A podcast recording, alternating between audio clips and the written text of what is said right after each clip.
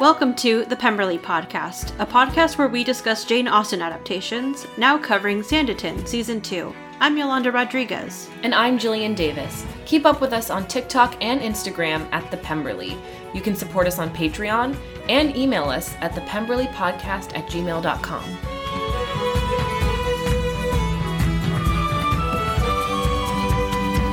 Welcome back, everyone, to another episode of the Pemberley Podcast, where this week we're going to dive into Sanditon Season 2, Episode 4. Before we do that, we're going to dive into what we've been watching outside of Sanditon. I can start. I've been watching Dancing with the Stars on Disney Plus now. I haven't watched it in a long time. Now it's on Disney Plus. I was like, why not? and so it's like the same concept. It's celebrities who either do or they don't know how to dance paired up with professional dancers and week over week they try and do their best to master these dances and then they get judged and scores and i will say i've been to two tapings of the Oh. show beforehand Was there anything special about those shows that made you want to be in the audience? i mean yes well the first time i went it was a results show so they had performers so i saw the jonas brothers and mm. jesse mccartney Wow. 10 feet from me i basically met them Oh they were gosh. right there I bet you made eye contact with them. Yeah, I did. I made a lot of eye contact with Nick Jonas, honestly. And I was like, what's happening right now? Is this my life? Like, are we in love now? Yeah. Like, that's what happened. Selena Yeah. Gomez was in the audience. In the audience? Yes. She was one of you. Yes. Oh my gosh. She was there because, like, she was dating Nick at the time. Of course, of course. And sitting next to her was Cody Linley of Hannah Montana fame. the way I immediately pictured him in my mind. I brought like note cards and a pen, like just in case I can get anyone's autograph. So during the com- one of the commercial breaks, we're going on a big tangent here now. Yeah, yeah. This Oh. isn't about dancing with the stars. during, during one of the commercial breaks, people start to crowd around Selena and Cody. And so I start to crowd around too. I join in. I get Cody Linley's autograph. I'm about to get Selena Gomez's autograph, and they're like, We're about to be back on. Like, shoo, go away. All right, you need to go back to your seats. And I was like, No. Who would have known that all these years later, Selena Gomez is still like such a pop star and, and so successful in her career? More than that, I mean, she's a she has a business. She's Yes. a company that she runs. She's a star of a television show. I know, and I didn't get her autograph. That's crazy. I still think it could happen for you. You know, like you're here Maybe. in LA, she's in LA, you know, like we are people who go to events for various things. Like I Yeah. don't think you've been in the same room as her for the last time, is what I think. Okay. You know? We'll see. and I'm only I'm also saying that because for a long time I was madly in love with a comedian that I was like, one day I'm gonna be in the same room as him. And the other day, it happened. oh, great. So, So, anything can happen. Anything can happen. Did I approach this person? No. but it happened. Okay. and it'll happen for you. yes, thank you. So, all that to say, watch Dancing with the Stars. I love that you wanted to talk about like what's different about it, and we haven't talked about the new version at oh, all. Oh, the new version has like Tyra Banks, Alfonso Ribeiro. It feels like a little glitzier. It's got the Disney glam to it. Okay. So, it's the costumes, honestly. There's like behind the scenes romance that you don't see. I like that. Well, that's really exciting. Actually, speaking of your recommendations, my show is something that you recommended on this here podcast Wow. a couple weeks ago. I started watching from scratch on Netflix. Nice. I've gotten through the first episode and I really, I mean, I liked it. I mean, it's a girl going to Italy to find herself and falling in love. It's hard not to enjoy yourself Yeah. in a movie or a show like that. This is based on a real couple. Yes. I have Googled this couple. I have a pretty strong idea Yes, of, of how, what's gonna happen. where the story is ending. But right now, I'm in the place with them where they don't know what the future is. they don't know what's gonna happen to them personally, professionally, romantically. It's just a girl trying really hard not to love a boy, but then she just lets herself go for it. Yeah. You know? I heard uh, Zoe Saldana give an interview. She talked about Reese Witherspoon just giving her the book. Like they were at dinner and she's like, read this book. I think you would be good for this thing I want to make out of it. And she's like, I read it in a couple of days and I was in. And I was Wow. like, that's really cool, you know?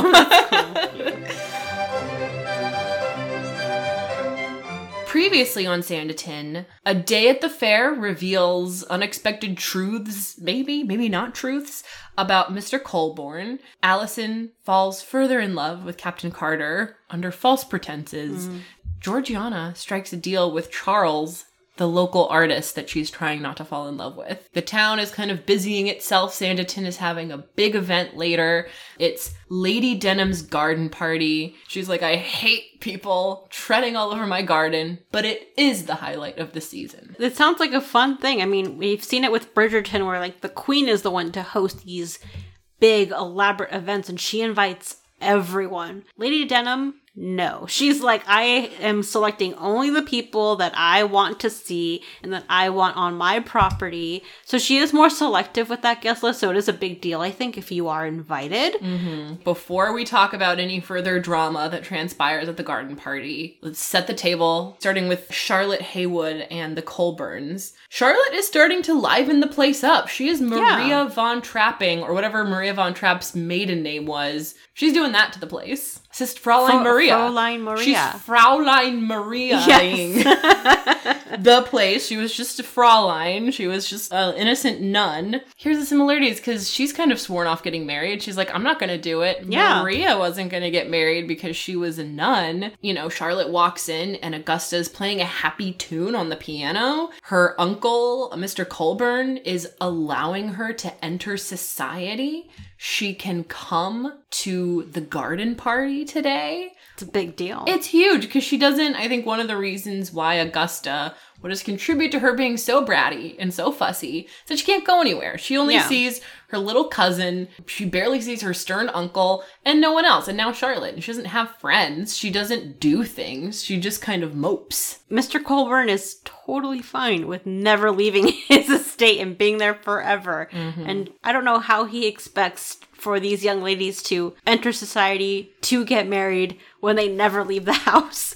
Well, and it's a whole thing because he hires Charlotte with the express purpose of make them ladies. Yeah. Make them into eligible ladies so that I can marry them off. I've done my duty as their Yeah, guardian. because like so many governesses have come and failed at that Yeah. task. Yeah. he's like, what else can I do? And Charlotte is actually breaking through to all of them. It's an interesting line that she's kind of towing and somewhat crossing because it's really not her place to criticize him. And like in the same way, like with Maria, she's also crosses that line of like, these children need music, they need love, they need their father. Yeah. And he's like, who are you to tell me what to do with my children? But that was like early days when he was like not yet seeing the the impact of like her love on all of them. Yeah. In the same way, like I think Colbourne now is like seeing the impact that she's having, and he's like, okay, I will let her go to the garden party. Now this is like the next step. I love that. We're gonna call it the Fraulein effect, where a happy, joyous young woman comes into an old house where the mom has died,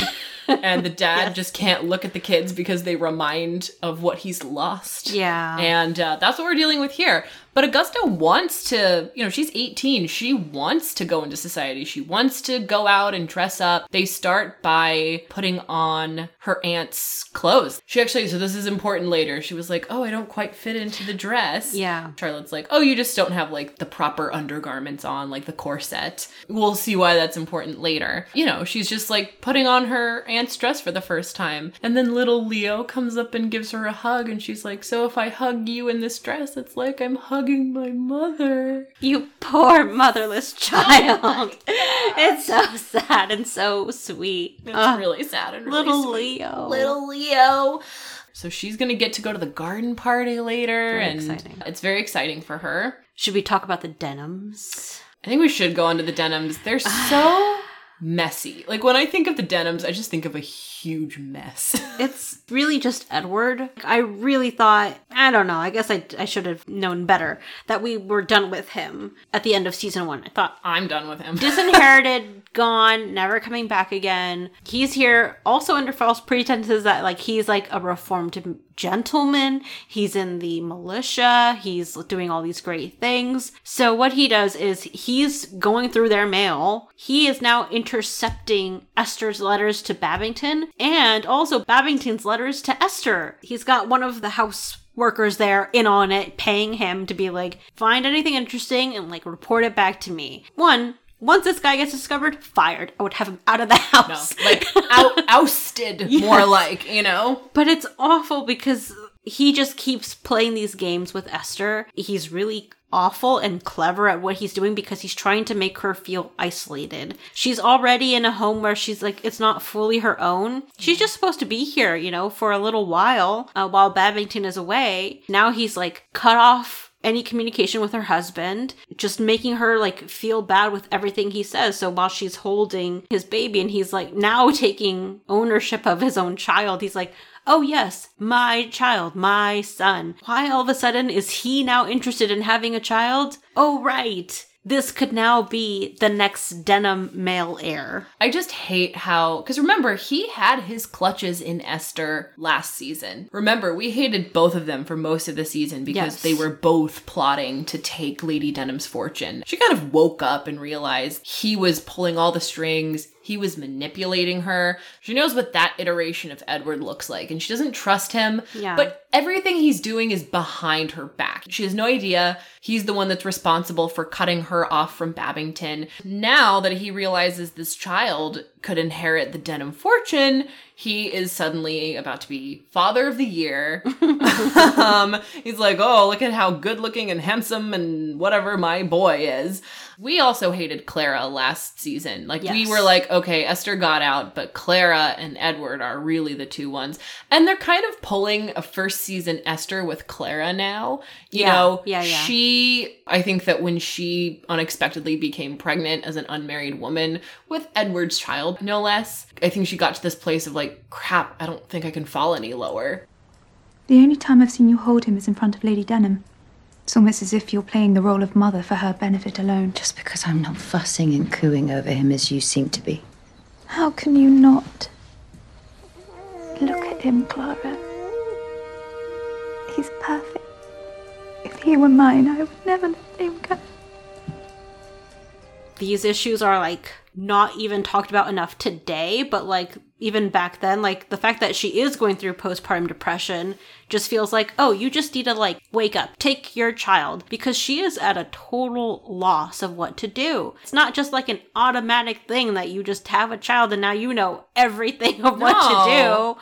It is nice that she does have Esther there to yell at her. Yeah. but like she's also there to help care for the child. I think they're both learning, you know, not to have compassion for Clara, but you know, I think she has no idea. She's out of her depth. Yeah. And she's on this alone And vulnerable. and vulnerable. So it's it's a lot to be dealing with. There's nothing Edward loves more than a vulnerable woman. Like his yes. he's such a predator. His type Yes. is vulnerable women. It's disgusting. It is actually disgusting. And so Clara, the the sort of long and short of it is they're staying on a small cottage on the property. Lady Denham wants them out of sight. She's like, you know, I don't want you on the street with this baby. Don't be seen. but even that's supposed to be temporary. Yeah. Like it's supposed to be like, yes, you can stay there, but you will be gone soon. There's a timeline on this, Yeah. and it's short. That's what we're being set up for at the garden party. We have the Parkers and, you know, the militia. We have our three boys, Captain Carter,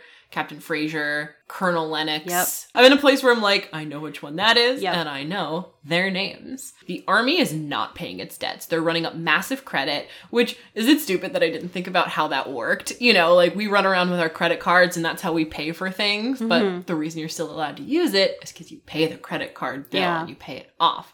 Back in the day, it was just faith, trust, and pixie dust. Like, Yeah. I promise I'll come back and pay for this. Yeah. And they're not doing it. Tom finally gathers the courage to ask Colonel Lennox to pay for the debts that he's running up. And Colonel Lennox, couple of things, he's like, it's rude of you to bring that up.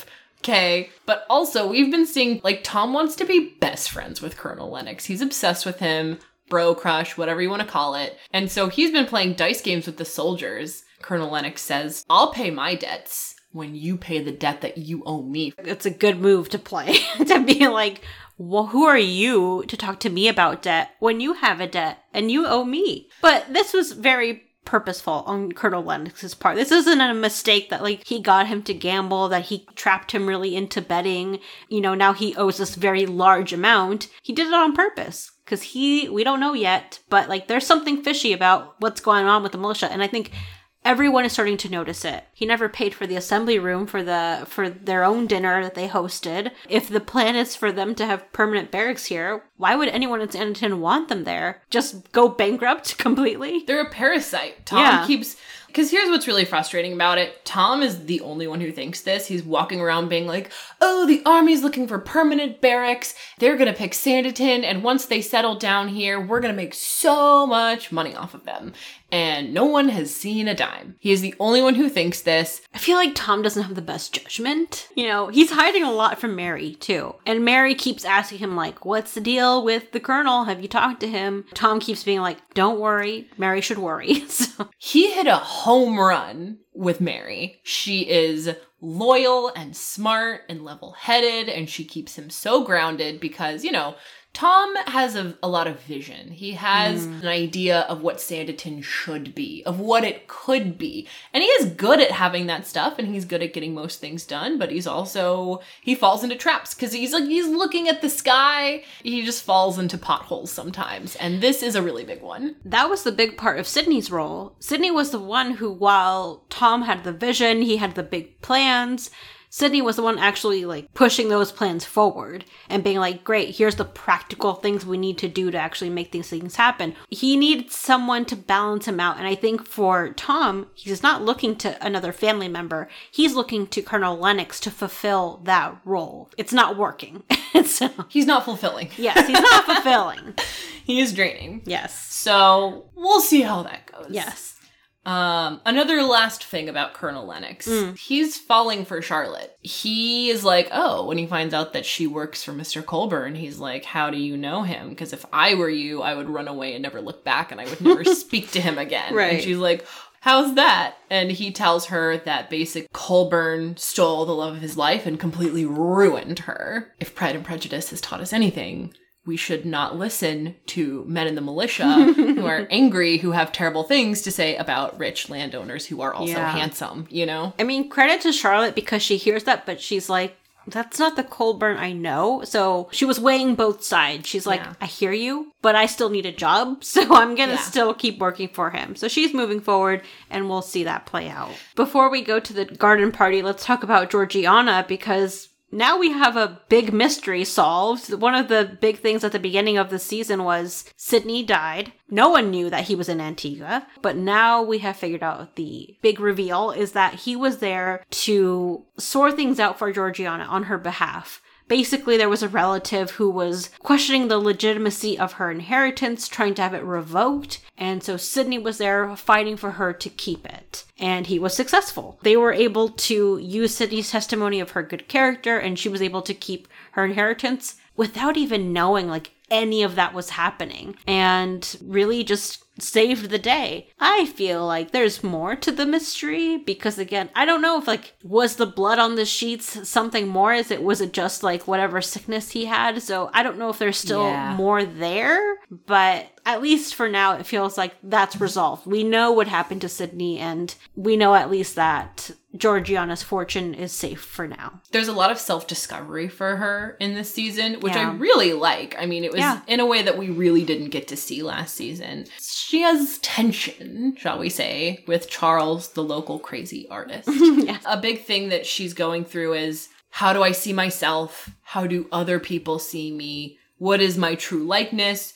Who am I? This discovery with why Sidney was there is unlocked is like people are going to constantly be taking down her character to try and take what she has. She has this moment where she's like, I really need to conduct myself in a certain way. People are going to try and take things from me. They're going to try and take my life away. I think it's like a little bit of a wake up call, but also for Mary Parker, she's like, see, so this is why you need to be acting like a young lady, or this why you is need to why be married." That's why you need to get married. And Georgiana isn't fully convinced of that yet. She's like, but why can't I just be strong in my own way? And it's not, it's like just not the way society works. So she and Charles work out a deal that he will paint her likeness, and if she likes it, then she'll pay him a lot of money. He can name his price, but if she doesn't, he doesn't get paid at all. yes. so so she really wants her portrait to be very like stiff and very professional and very distinguished. No, you are so stiff, I might as well be drawing Lady Denham. Then perhaps you should. I am looking for passion. emotion, honesty. Not some stale, lifeless rendering. Tell me something true about yourself. What did you dream of last night? That is none of your concern. There. That is something. Your mask slipped. I think they both know like the subtext here because like there is a growing attraction between the two of them. So it's not just open yourself up, it's also like opening her heart up to someone new. Mm. I don't want to say she's still heartbroken, but she had like a, a big heartbreak with Otis in the last season. To move past that would be like a, a big deal for her. In the same way that Charlotte is trying to move on from Sidney and that big heartbreak and loss, Georgiana is also trying to do the same thing, but she's like, Am I ready for this next step? And I think Georgiana is actually like maturing a little ahead of Charlotte because I mm. think Charlotte, she's like, no one could replace Sidney, therefore I could never be with another person. Yeah. And Georgiana is actually arriving at this place, and we'll kind of see this unfold, where she acknowledges what she had with Otis was really special. She will never have that love with someone. Yeah. But she can have a different kind of love. Also, as a reminder, she and a lot of other people in Sanditon are boycotting sugar, basically boycott slavery that's still happening. This is a boycott that's led by Georgiana, and so many people of Sanditon have also followed in to that boycott. She's really leading at least like change on a local level. The interesting thing is too, Georgiana as a character who is the only black resident of Sanditon is accepted, it seems like, within her town and people listen to her and she is respected. People want to marry her. Yes, for the money. Yes. But yeah, it's But like- also not just that, just mostly that. mostly the money.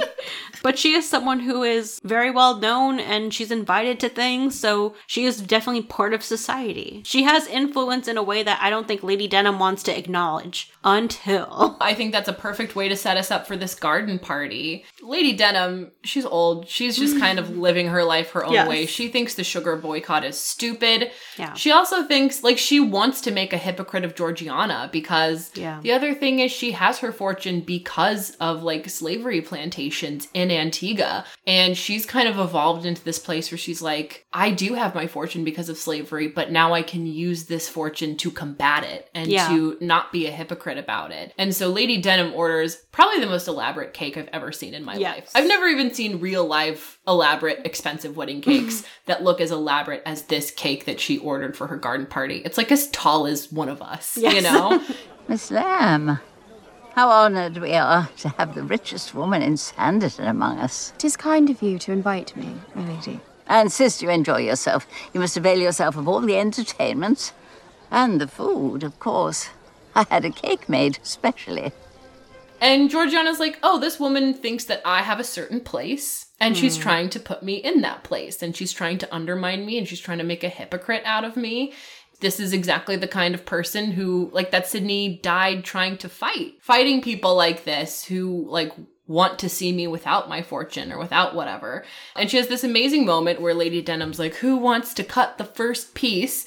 And Arthur, who has been a huge snack guy this entire show, um, has also given up sugar. He's like joined the cause. Georgiana makes a great speech. I know you believe me a hypocrite, because I am a beneficiary of the very trade I seek to boycott. But I cannot change the past.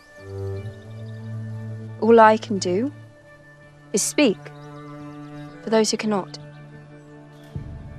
The fact is, anyone who buys sugar perpetuates this evil trade. So, if you are not troubled by the thought of men and women toiling all day to harvest your sugar, then by all means, enjoy your cake. But I must decline. No one eats the cake except Lady Denham, and she has spent a fortune on this big dessert. I love that Esther is laughing at the situation because she's like, haha, like Lady Denham is losing. It's funny because I think that she has a sort of complicated relationship with Lady Denham. She has a respect for her for picking her over the other two bad ones. There's not a lot of people who can put Lady Denham in her place, really, because she's Yeah. so old and she's so rich and she doesn't care. Georgiana really showed her up by just doing the right thing. it's kind of just showing the start of Georgiana's influence in Sanditon because this is just one big thing at Lady Denham's event. I think Georgiana is stepping into her own power and into her own place in society. So it feels like a really good uh, moment for her to be like, great, now this is how I'm going to use the fortune that I now have for good and use it to like influence and make an impact. So that's really powerful to see that for a character who last season was like trapped in her room and like couldn't go out and talk to anyone. And now she's like a very influential person. I know. And just to tie up the Georgiana story here, she gets like back to Charles after that speech, and he's Yeah. like, literally, I want to capture this moment so much. This is it. He's like, this is the he's like, passion. I have my paper and my little sketching pencil, and she's like, okay, but not in front of all these people. So they sneak off. They find a private place for him to sketch her in private. then they almost kiss. They're like leaning in, and Miss Haskins, oblivious to anything and any anything happening, is like, Georgiana, there you are. And Mary notices and sees all. She just doesn't speak up enough to really like stir up trouble. She doesn't. She's not someone who's going to stir up trouble. No. she just sees everything and is uh, very observant. But she sees them growing closer. I think she has some hesitance toward Charles. We don't know enough about him, so I'm on Mary's side. I mean, he's kind of weird and Yeah. he's poor and she is the opposite of poor. Like she she doesn't just want Georgiana to be married to anyone. Right. She wants her to be married to someone who can protect her, someone who can really like help make a life with her. He's a vagabond. He just like drifts. He drifts from city to city painting pretty things and that's not stable. That's Yeah. not trustworthy we at all. When we met him, he was walking around town shirtless, barefoot, just like ah, the ocean, and we're like, who is this guy? He's a hippie mongrel. Yes. But I just kind of realized something in what you just said about Mary. It's like Tom sees the world as it could be. She sees the world as it is. Yes. And she sees when these young people are falling in love and the complications behind it. Miss Haskins doesn't see anything. She's just like, must look for Miss Lamb. She's not here. Yes. This is a scandal. Yes. Which luckily it's not a scandal because she's kind No. of been alone with Charles a lot. well, she's always been chaperoned. Either Miss But, like- Haskins is there, or she tries to pull along Arthur to be there. But Miss Haskins like fell asleep when she was sitting for her portrait, so it's like it's kind of like being alone. yeah, kind of. she's like fine at it. yeah, she's mostly not good, but that's okay. Even then, I think Georgiana and Charles are just getting closer, so we see that progressing. Meanwhile, the big confrontation here that happens is between the Colonel and Mr. Colbourne. So we've teed up that there's some kind of animosity between them, but we don't really see it in action until this garden party. They spot each other, and it's like on sight. They are gonna go after each other with words. Tension could cut it with a butter knife. These men hate each other. They Yes. and it's it's so crazy because the whole time, obviously, we're all and Charlotte is like, "What's happening here?" Because she knows that she only has some of the information. yeah. she doesn't have all of it. So Mr. Colbourne has decided to escort Augusta, his niece, to this event. Thinks it's going to be great, excited to start living life as the new him until he sees his oldest, darkest nemesis and he's like, "Oh, like I want to leave. Let's blow this place up." He's not here for him, he's here for Augusta. I mean, it kind of proves everything for him. He's like, see, this is why I never go out. This is why I haven't gone out to something in like 10 years. I've been avoiding this interaction like this for a reason. And now he's like, see, this is what happens. This is what happens when I leave my study. So basically, there's archery going on here, and the archery ties into a couple of things. Obviously, all the army boys are excited to show their stuff. Colbourne sort of takes the bait. Colonel Lennox is like, I'm gonna shoot arrows and prove that I'm the best archer here, unless Colbourne, you want to prove me wrong. So he engages, and they're both good. Like, they're both Yeah. pretty much hitting the center of the target. And then to just sort of toy with him and like do this weird ownership thing over Charlotte that is just really gross. Colonel Lennox is like, I'm gonna have Miss Heywood loose the last arrow in my stead. She hits the bullseye. Like know. I had like no idea she was secretly amazing at this. She can do everything. but in a way to kind of be like, I won. Like, she belongs to me. Colbourne does the same thing. He's like, yeah, well, Charlotte's gonna loose my last arrow too. And it's so much, and there's so much tension that she chokes and it goes over. And they're like, all right, guess Colonel Lennox wins. Wins what? Nothing. There's nothing here. Colbourne storms off. Another thing that happens is Augusta has laced her corset too tight Right. to give herself a womanly shape. Oh my gosh, I forgot. Yes. So she's about to faint, and who should catch her but Colonel Lennox? And he's like, literally, don't touch her. Don't even look at her. Don't even think about her. Whisks her away. Mr. Colbourne! You are not to spend another minute in that man's company. That is not your decision to make. You are my governess. I forbid it. You might pay my wages, but I'm not yours to order about. You do not own me. I think Colbourne should not be blindly telling his governess who she can and cannot talk Right. to. We then progress on to Clara and Edward. So Edward crashes this party. He's like, he goes to the cottage and he's like, I would like to marry you. She's like, if you're his father, then he's a Denham. So he's heir to the mm. Denham fortune. He's clearly openly back to his old scheming ways, manipulative schemes.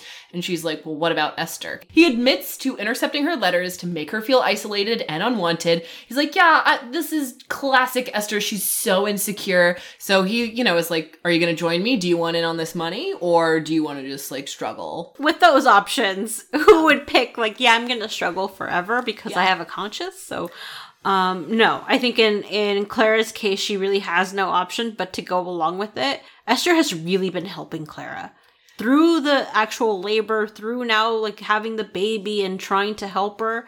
She's really been leaning on Esther more, and I think now they've not bonded, but they understand each other in a new way. They're not enemies anymore. Yeah, they're like not- they're not kids fighting over the money anymore. Yeah. Like it's a woman helping out a new mother and she's helping like she cares. yeah She cares and she knows that Edward doesn't care, but somehow Edward has more to offer her. yeah.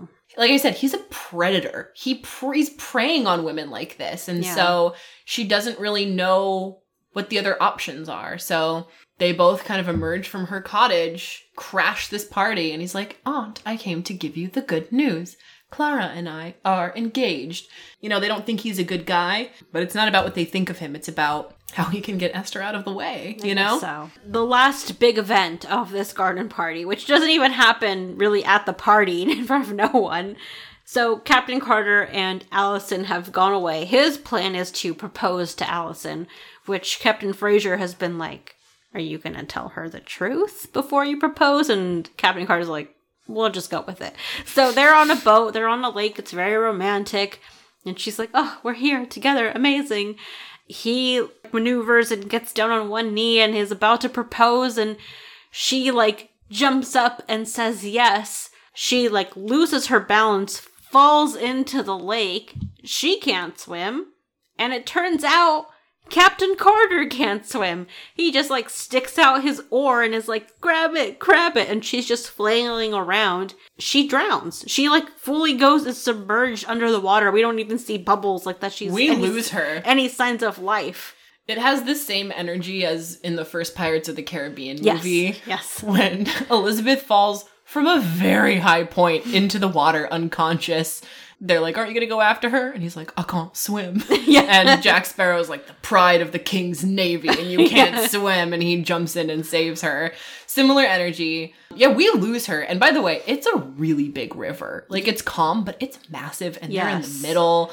And this loser can't swim, and he put them both in a boat, like a tiny little boat. I, I just, don't know. I He don't- wasn't thinking he can't jump in and rescue her. She's like looking at him like, "Come Save in, me. I'm here, Save me." I'm clearly here." We cut to then she's on the shore, like She's of- waking up, she's coming waking to. up, and next to her is Captain Fraser, whose coat is off. He's just in a white shirt, a white puffy shirt. He's the one who who jumped in and saved her. another very clear Darcy moment. Yes. Like Darcy is woven into all of these men somehow. Or like the storyline is there and like Yeah. he jumped into the water. I will say, I wanted to see the rescue. I wanted to see him like, because when she like is fully submerged, I was waiting for then like, and then Fraser dives in and like goes after her and pulls her out, and it's like a huge rescue, and you see the shame on Carter's face. But no, you just cut to there. Probably cut- couldn't afford it. I know. Like, probably couldn't afford like the safety or whatever Yeah. is. They just let Alison drown. Yeah. so